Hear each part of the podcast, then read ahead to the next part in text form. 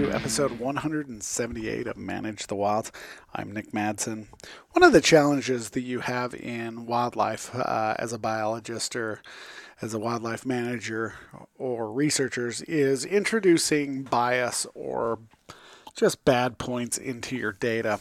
Uh, a lot of the things that people, the biologists do out in the field, can be considered subjective, and it's based upon the individual who is doing it. Whether you're classifying deer, fawns, and yearlings, or whatever it is, some of the things that, that are subjective and they are difficult to teach, and only time and opportunity can basically teach these things.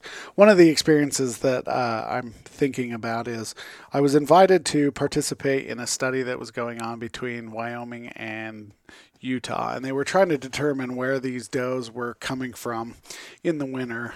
Were they migrating back to the high altitude areas of Utah, or were they just moving north in Wyoming at that southwest corner of Wyoming? Would they be moving north? And in reality, they found that there's a bit of a mixture. There was deer that were headed into the Uintas of Utah, but there was some that were also headed north further into Wyoming. But one of the things that we did is we were collecting samples on these mule deer when we would bring them into the station, and I had the opportunity to uh, I guess, give it my best shot at aging deer. Now, I've never done a whole lot and been trained on it, and it obviously showed. When they would bring in these deer, I had a pretty good idea of what I was looking for. Uh, I was looking for whether they had milk teeth or not. So, a fawn that is less than a year is going to have uh, what they call P1, P2, P3 teeth, and then one M1, which is a molar. So, they are the P3 would be that milk tooth, and it is temporary. And when they become an adult, it gets rid of those, and then all of a sudden it starts growing uh, molars, and it'll have three molars. So I know what to look for there. But then once they get, I would say, over that oh three and a half year mark, uh, for me it became very subjective because based upon the patterns on the teeth it could look one way or another and it's it was just so hard to tell and so I would go in and I would do my best on these deer, and I would be like, "Oh, that feels like a three and a half." And then the professors and uh, another employee who has done a lot of these camp would come in and be like, "No, you're wrong. That's four. And I'd be like, oh, okay. And then I would get one, I'd be like, that's six. And they'd be like, no, that's four and a half. And it was very difficult. And it was very subjective. And these guys have done so many deer, tested so many, and they work together that they would be oftentimes saying the same year or they would be a year off. And in which they could argue back and forth and then they'd be like, okay, yeah, that, that makes sense. And so aging deer in the field was very subjective. They've now put out a paper on it. Uh, the same individuals that I worked with have put out a paper. And basically, you've got two options. One, you could pull teeth from these individuals while they're alive, or you could try to do your best to guess based upon fill and how it looks. And what their results have shown is the more experience you have, the better you are at getting uh, a better estimate of the age. And oftentimes they were underestimating the age instead of overestimating. So if something was a six and a half, uh, they would guess it as a five. And the way they did this study is they took a lot of these collared animals and these does that were collared when they would die, they would then go in, collect their samples from these dead deer, as well as pull teeth to get a better estimate of their age. And then they looked at their data overall. Looking at teeth is one of the most difficult things you will ever do is trying and trying to identify age and accurately there's always somebody who's going to come in and contradict you and say yes, no. all of the above.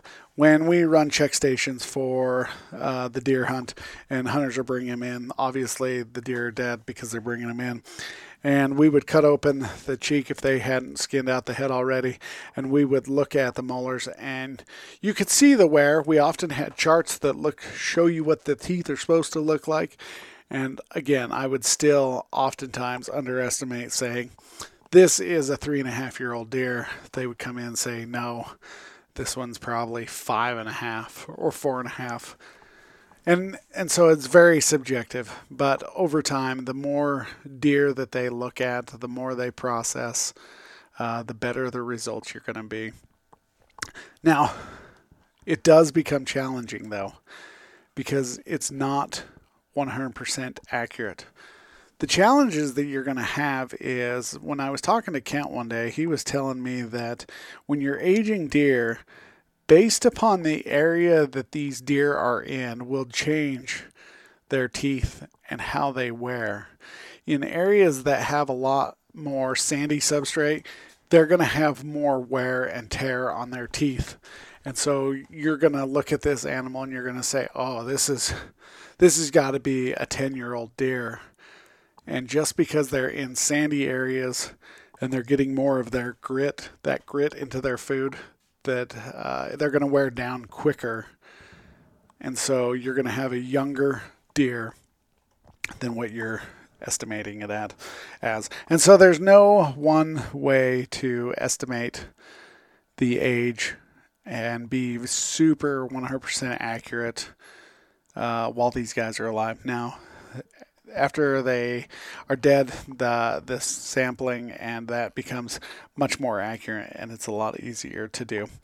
But you are going to have different things. So based upon age, diet, environment, as well as sex, are going to change how they wear and how researchers go about aging them. Just know there's some sub- it's subjective. There's going to be some uh, bias in your data, and then you're going to have to have your models to try and help correct for that. Uh, and no, you can't age deer by their antlers. No matter how many people I talk to, uh, you can't do it by their antlers because you could have a year with drought, not a lot of feed. Antler growth is going to be smaller because they're fo- focusing more on keeping that body weight up. So antler growth is going to be reduced and then you're going to have a boomer year where you got all this moisture, you got a bunch of flowers, a bunch of forbs and grasses, and all these things are popping up. Antler growth is going to be through the roof because they're already fat to begin with. So there are a whole lot of things that determine what uh, antler size is, and you can't determine age. Sorry. That's all I got for you guys today. Have a great day. Stay wild.